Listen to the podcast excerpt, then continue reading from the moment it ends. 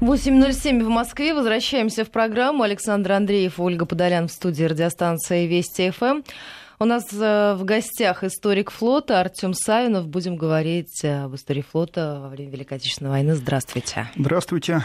Позвольте поблагодарить вас за приглашение и поздравить вас и наших радиослушателей с наступающим Днем Победы. Ну и первый вопрос, который хочется задать. Мы продолжаем серию разговоров о разных родах войск и о военной технике, которая использовалась в годы Великой Отечественной войны. Что касается танков, что касается самолетов, мы знаем, что, ну, во-первых, наверное, не очень хорошо мы были готовы к войне технически, техническое обеспечение, и, кроме того, были понесены огромные потери вот буквально в первые часы войны. Но это касается авиации, это касается танковых частей. А что касается флота, можете вы рассказать о составе нашего флота непосредственно перед началом войны, и были ли какие-то изменения спустя несколько часов после ее начала? В начале войны тот флот, это были силы трех флотов – Балтийского, Черноморского и Северного, которые с первых дней вступили в войну. В общем-то, представляли собой, по крайней мере, на бумаге довольно внушительную силу. Вот. Это 3 линейных корабля, 7 крейсеров, 44 эсминца, 130 подводных лодок, около 150 торпедных катеров, 50 тральщиков. В боеспособном состоянии было несколько меньшее количество, потому что часть кораблей нуждалась в ремонте, с этим были накануне войны известные проблемы. Вот. Как известно, в первые часы войны, в отличие от авиации и сухопутных войск, флот серьезных потерь не понес, потери начались несколько позже. Вот. И на второй день войны и далее. Вот. И, собственно говоря, проблемы флота, они были сходны с проблемами и других видов вооруженных сил в тот период. Но вот что касается вашего перечисления, звучит это все грозно, но хотелось бы понять в сравнении, насколько наш флот соответствовал своему времени и насколько он был сопоставим по своей мощи, прежде всего, с немецким флотом, а также с флотом, которым обладали другие страны, участвовавшие во Второй мировой войне. Сразу скажу, что нашим крупным кораблям не пришлось в ходе всей войны встречаться в бою с кораблями противника. Вот им пришлось решать совершенно другие задачи, иногда совсем не те, для которых их проектировали. Поэтому такие сравнения могут быть только гипотетическими. Вот. Ну а на чем пришлось воевать нашим морякам? Во-первых, это было наследство Российской империи. Вот, причем иногда довольно обширные. Например, все 3 линейных корабля, вот, 3 крейсера из 7, вот, и примерно треть эсминцев были построены или накануне, или во время Первой мировой войны. Частично некоторые корабли этих проектов вводили в строй уже в советское время. Они были начаты постройкой до революции, но не успели их достроить. Причем вводили в строй иногда методом каннибализма, то есть снимали части с кораблей, предназначенных, однотипных, предназначенных под списание, и ставили на новые. Во-вторых, это корабли, спроектированные уже в советское время, в основном в начале 30-х, по программе 1933 года. Небольшое количество было кораблей, спроектированных по программе уже развития Большого флота 1936 года. Вот. Что-то удалось пополнить во время войны, в основном это была достройка кораблей, которые начаты были до войны. Вот. И значительное количество кораблей было поставлено по Ленд-Лизу и по другим программам помощи от союзников. Вот. И, конечно, легкие корабли в основном были уже построены в ходе войны, вот, но мы об этом еще поговорим. Насколько все вот это отвечало современным требованиям? Корабли дореволюционной постройки прошли, как правило, несколько модернизаций, но, конечно, были в той или иной степени устаревшими. Вот. В частности, линейные корабли которые были, в общем-то, накануне войны считались главной ударной силой флота, уже не отвечали современным требованиям, вот, прежде всего, конечно, по их защите, по бронированию. Вот. А защите от других кораблей или от авиации? Нет, по броневой защите. Вот. Что касается зенитного вооружения, то абсолютно во всех флотах мира оно не отвечало требованиям начавшейся войны, никто не предполагал такую роль авиации. Его пришлось во всех крупных флотах усиливать по ходу войны. Не были исключением и корабли нашего флота, причем в том числе и новые, спроектированные уже в советский период. Вот. А что касается линейных кораблей, я имел в виду прежде всего их броневую защиту, причем горизонтальное бронирование, и это, например, роковым образом повлияло на судьбу линкора «Марат», который получил серьезные повреждения во время авианалета в сентябре 1941 года. Практически была разрушена вся носовая часть корабля на треть. Бомба пробила все три броневых палубы и вызвала детонацию боезапаса. Вот. Но с ними вообще очень интересная история. Вот, эти корабли очень берегли в Первую мировую войну, потому что считалось самым худшим вариантом развития событий – это атака превосходящих сил германского флота на столицу с моря. Вот, командующие флотами даже не могли распоряжаться ими по своему усмотрению. Но получилось так, что их час защищать город на Неве настал 27 лет спустя. И вот в качестве таких своеобразных плавучих фортов вот эти корабли, два вот ветерана, «Марат» и «Октябрьская революция», доставили немцам очень много неприятностей при обороне Ленинграда. Вот. Что касается кораблей, спроектированных в советское время, вот, были среди них более удачные, менее удачные. Вот, были у них и положительные, и отрицательные качества перед иностранными кораблями того времени. Вот. Что касается недостатков, которые достаточно ярко проявились, это наше отставание накануне войны в гидроакустике и радиолокации. Всего лишь на одном корабле была радиолокационная станция, это был крейсер «Молотов» Черноморского флота. Вот. И гидроакустика тоже оставляла желать лучшего. Допустим, на подводных лодках это были в основном шумопеленгаторы, вот, то есть можно было определить направление на цель, но нельзя было определить дистанцию. Вот, на надводных кораблях то же самое.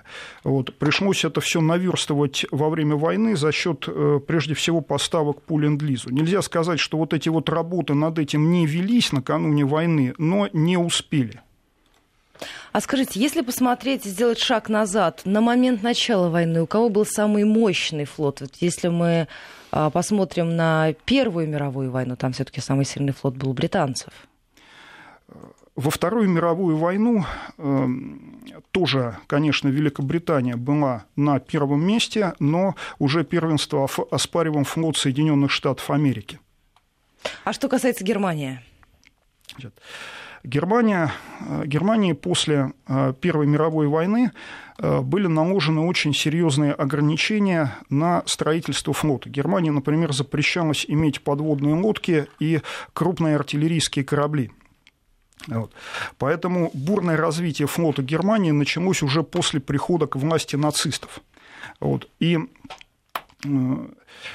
у немцев было не очень большое количество кораблей крупных, они их берегли. В ходе войны, когда была ими принята стратегия неограниченной подводной войны, немцам удалось наладить массовое строительство подводных лодок практически конвейерным способом. А правильно я понимаю, что если бы американцы хотели вмешаться и хотели нацистскую Германию ослабить, то с их мощным флотом они могли бы это сделать, но до последнего момента не вмешивались и берегли свои корабли? Ну, сложно сказать, потому что судьба войны во многом решалась не только на море, но и на суше. Вот. И когда возникла необходимость, нормандскую десантную операцию союзники провели, вот, и флотом, и сухопутными войсками. Ну, есть мнение, что они сделали это уже в тот момент, когда итог войны был предрешен, и они ускорили, безусловно, закономерный процесс, но то же самое произошло бы и без них. Да, ну, война на море – это, в общем-то, такая отдельная история. Вот, и перед нормандской десантной операцией была битва за Атлантику. Вот. Немцы пытались серьезно нарушить воинские перевозки между, прежде всего, Соединенными Штатами и Великобританией. Вот. Ну и, конечно, перевозки на наш север здесь были затронуты.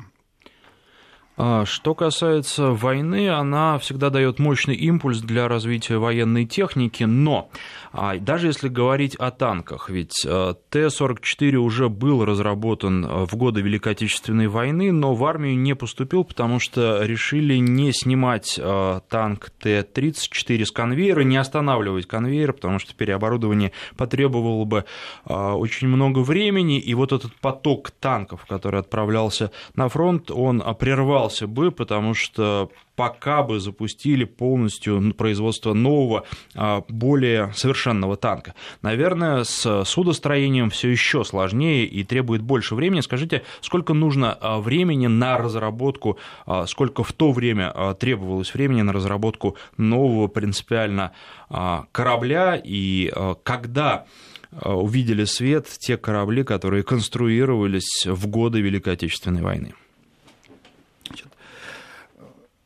На конструирование корабля вот, в то время, опять-таки, в зависимости от размеров и сложности этой задачи, на мелкий корабль быстрее, крупный корабль, конечно, дольше, вот, уходило там, от нескольких месяцев до нескольких лет.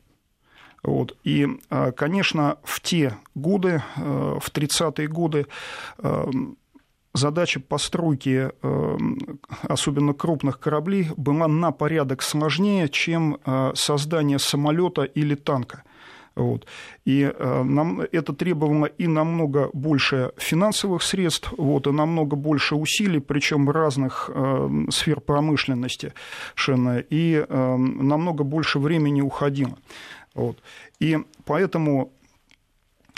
В основном, как я уже говорил, во время войны приняли участие корабли, спроектированные в первой половине 30-х годов.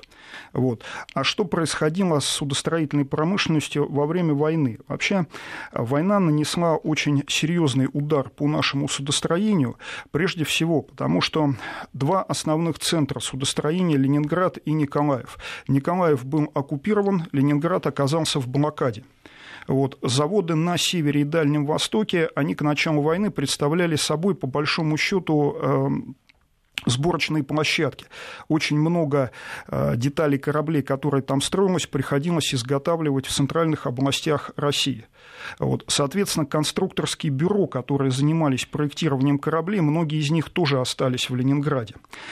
Конечно, легкие корабли можно было строить на заводах, которые находились на внутренних водных путях, например, в Зеленодольске. Этот завод до сих пор существует. Но появились проблемы иного рода. Во-первых, часть заводов была передана под строительство танков, например, Сормовский завод, потому что, и все это понимали, задачи восполнения потерь Красной Армии на тот момент, 1941 год, были намного важнее. Двигатели для легких кораблей поставляла авиационная промышленность, и ее мощности пришлось задействовать по прямому назначению. Вот, поэтому, конечно, были многие крупные корабли, которые тогда строились, просто законсервированы, достроить их не было никакой возможности. В основном достраивали героическими совершенно усилиями корабли, начатые постройкой до войны, на которые был большой задел частей. Вот, причем, допустим, подводные лодки, строившиеся в Сормово, пришлось достраивать в Астрахани на заводе, который под это был совершенно не приспособлен. Вот.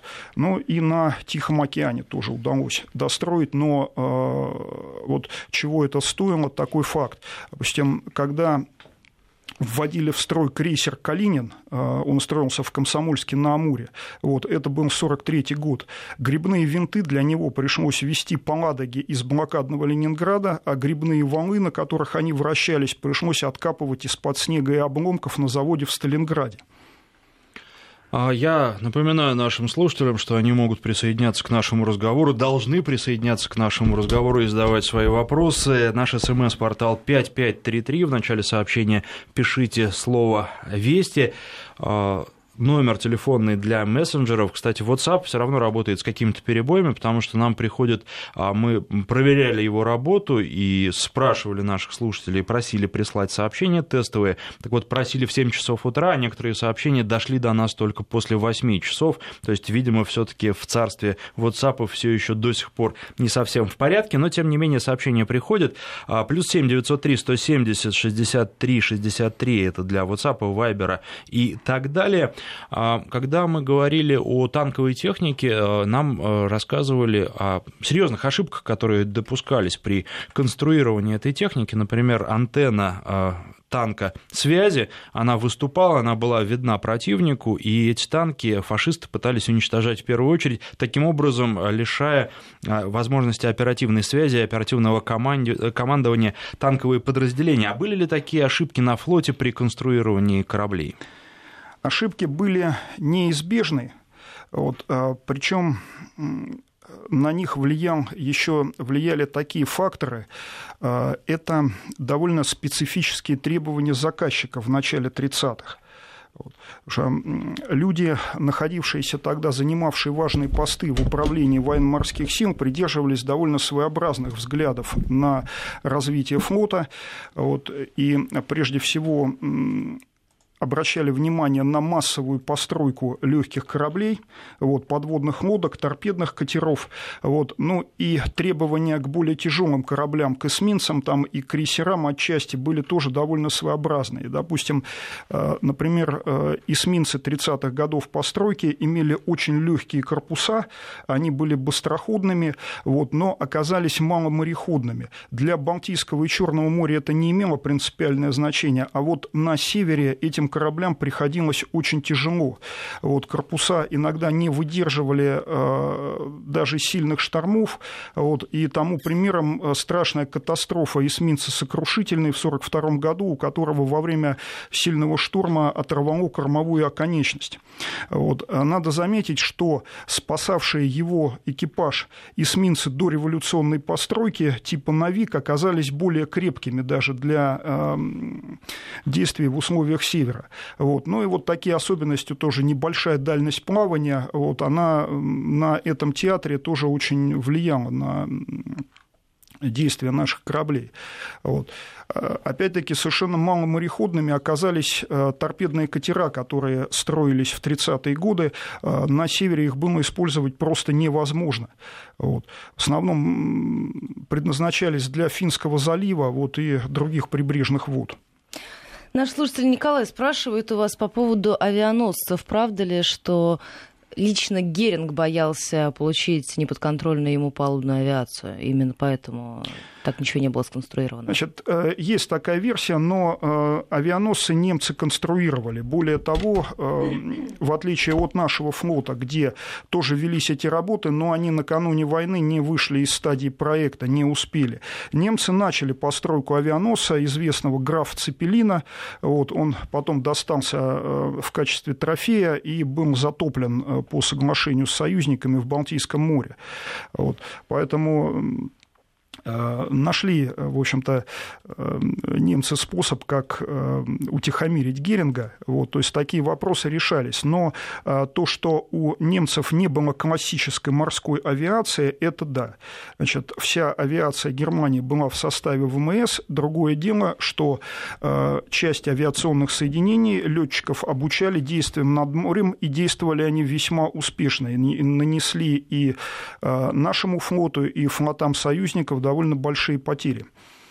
Спрашивают наши слушатели, а как же японский флот, какое место по силе он занимал в годы Второй мировой войны?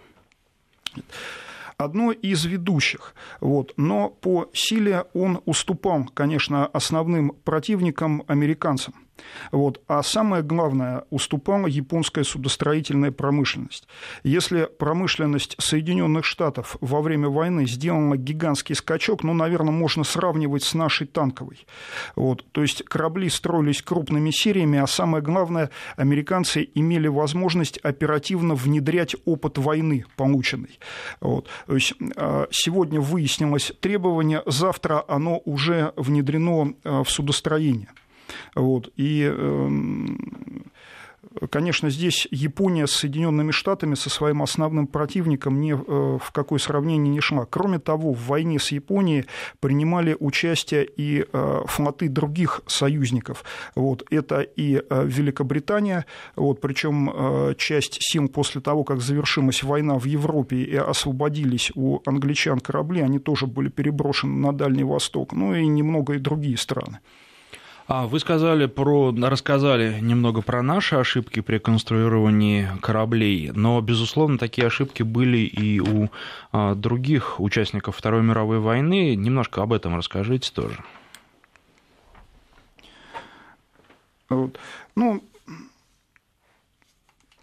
были вот, и другие, допустим, у итальянцев вот, примерно то же самое, что и у нас, потому что, в общем-то, советское судостроение в 30-е годы, кстати, сотрудничало очень активно с итальянцами. Вот, это вот, легкие корпуса, вот, у больших кораблей довольно слабое бронирование, вот, но высокая скорость. Значит, как я уже говорил, флотам абсолютно всех государств вот, было присущи недостатки в зенитном вооружении вот, в начале войны. Вот, и расплачиваться за это, вот, в том числе нашим союзникам, пришлось уже в ходе войны. Вот, и, в общем-то, развитие и британского, и американского флота – это непрерывное увеличение зенитных стволов, которые там на больших кораблях уже к концу войны достигало вот, нескольких сотен, допустим, ну, не нескольких сотен, но до сотни там, на линкорах. Вот. Но вот такие там трагические для наших союзников случаи, как потопление японскими самолетами, причем берегового базирования линкора «Принц оф Уэлс» и линейного крейсера «Рипалс», вот, конечно, вот такие вот вошли в историю войны на море. Вот. И авиация проявила себя в эту войну как, наверное, самый грозный противник. Ну вот еще наши слушатели спрашивают, Алексей, немецкие линкоры «Тирпиц», «Бисмарк», и есть легенда, что был третий «Гиндебург», который по собственной глупости утопили на первых же ходовых испытаниях и сделали вид, что его и не было. Правда это или легенда? Нет, это неправда. Вот. Во время войны у немцев действительно были всего два линейных корабля вот, этого типа.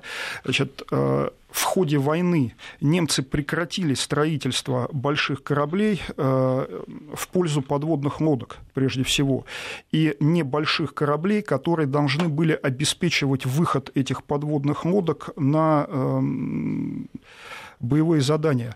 Вот, выводить их в море и обеспечивать вот это действие. И, конечно, немцами тоже строились в довольно больших количествах, вот, и, как другими странами, приспосабливались под... Мобилизовывались гражданские суда, вот, как тральщики, сторожевые катера, противолодочные корабли вот, и другие. Мы сейчас прервемся на новости середины часа, а затем продолжим. Ваши вопросы можете прислать и во время нашего новостного перерыва. 8:34 в Москве. Мы возвращаемся в программу. Александр Андреев, Ольга Подолян в студии. У нас в гостях историк флота Артем Савинов. Ваши вопросы 553320 плюс 7-903-170-63-63. Я вас хотела спросить по поводу подлодок Третьего рейха. Правда ли, что выпускали их чуть ли не одна новая подлодка каждые 2 дня? И вообще, ведь именно эта тема, она окружена, на мой взгляд, огромным количеством военных мифов, за пеленой которых очень сложно разглядеть какие-то реальные факты. Ну, да, в 1944 году немцы достигли очень такой большой скорости в выпуске новых подводных лодок. Вот, и, в общем-то, практически вся германская судостроительная промышленность была сориентирована именно на это. Вот.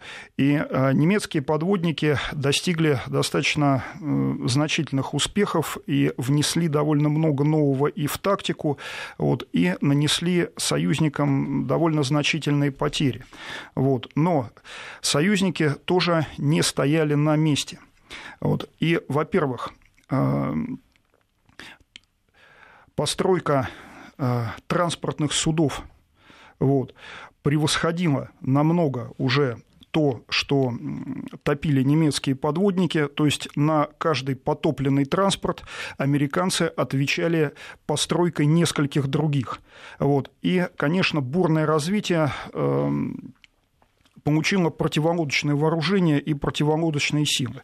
Вот. Благодаря этому американцам и англичанам удалось уже к концу 1944 года по большому счету выиграть битву за Атлантику, как они ее называли, этот термин существует в военно-морской истории, вот, и намного снизить потери при воинских перевозках через Атлантический океан, вот, и на наш север, хотя, конечно, угроза из-под воды, она сохранялась до конца войны. Очень интересуют наши слушатели японские флоты, в частности, камикадзе.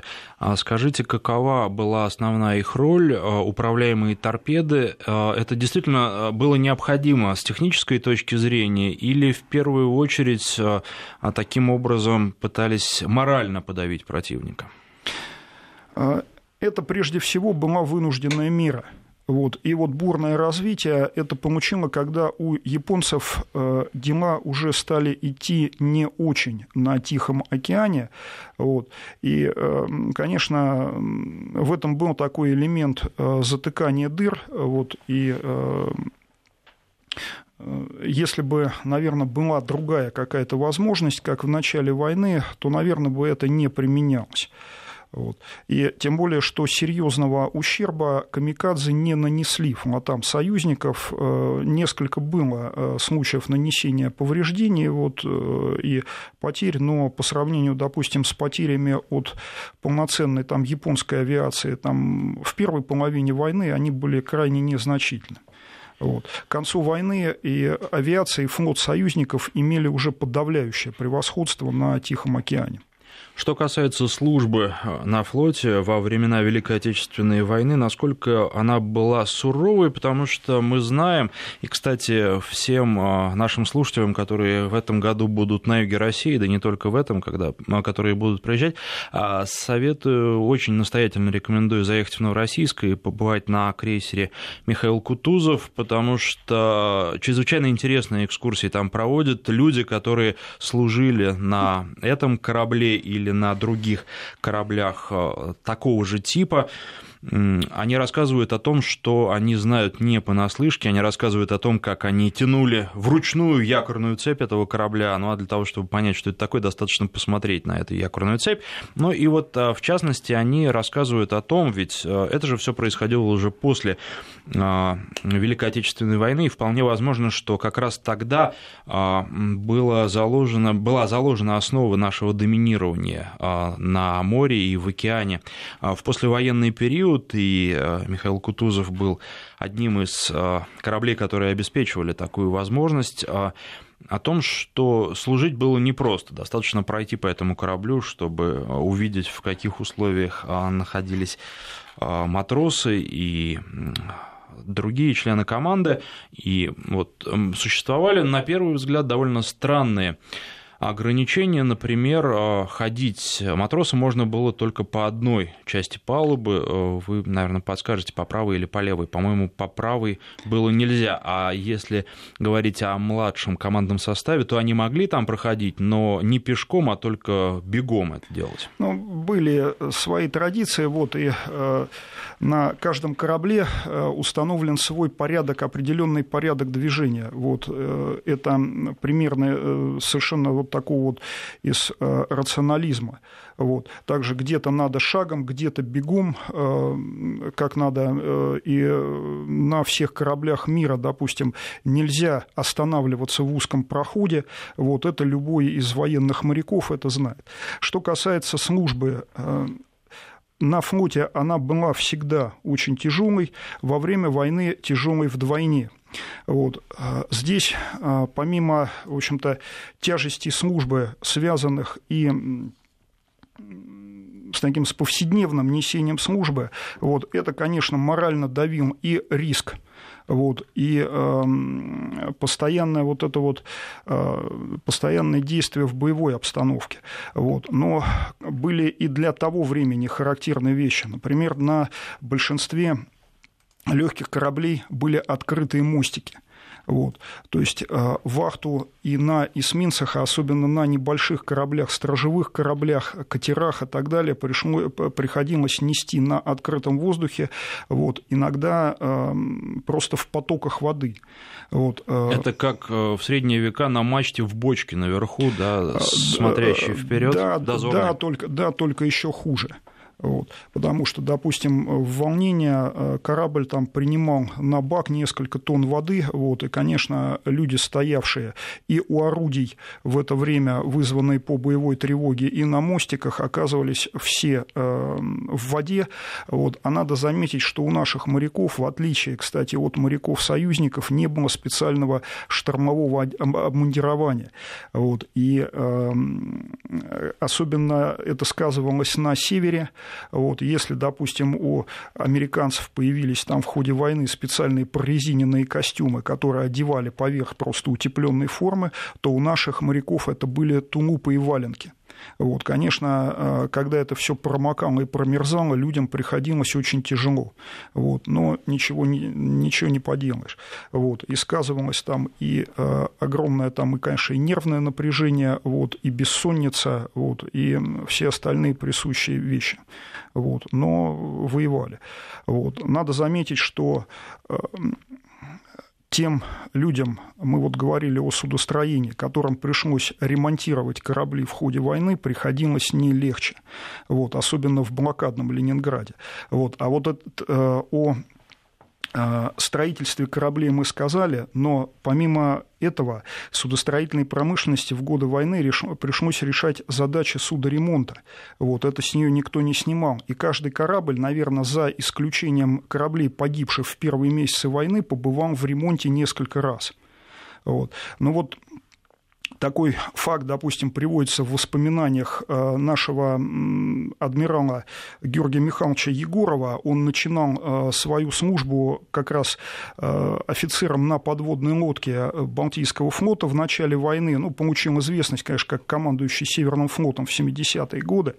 Значит, в конце блокадной зимы на лодку понадобилось установить дизель после переборки.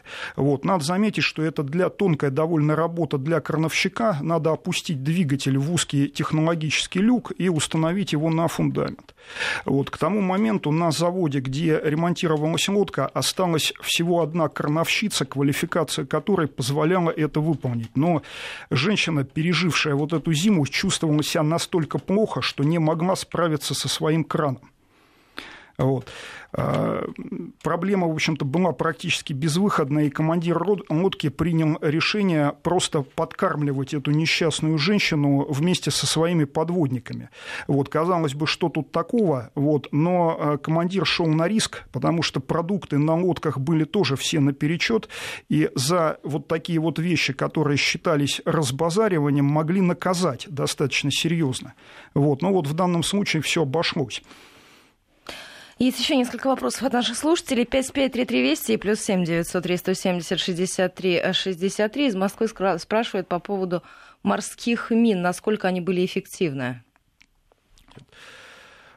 Минное оружие применялось очень интенсивно во Вторую мировую войну и в Великую Отечественную войну, вот, и нанесло большие потери всем воюющим сторонам. Вот, особенно на Балтийском море, вот, где оно было очень удобно для применения. Море мелководное. Вот, и все воюющие страны, там и наши, и немцы, и англичане даже отличились, вот, выставили, в общем-то, несколько десятков тысяч мин, вот, разных конструкций. Вот, и таким довольно неприятным сюрпризом для всех флотов и для нашего в том числе было применение, как раз они получили распространение во время Второй мировой войны, применение донных мин с гидроакустическими и магнитными взрывателями.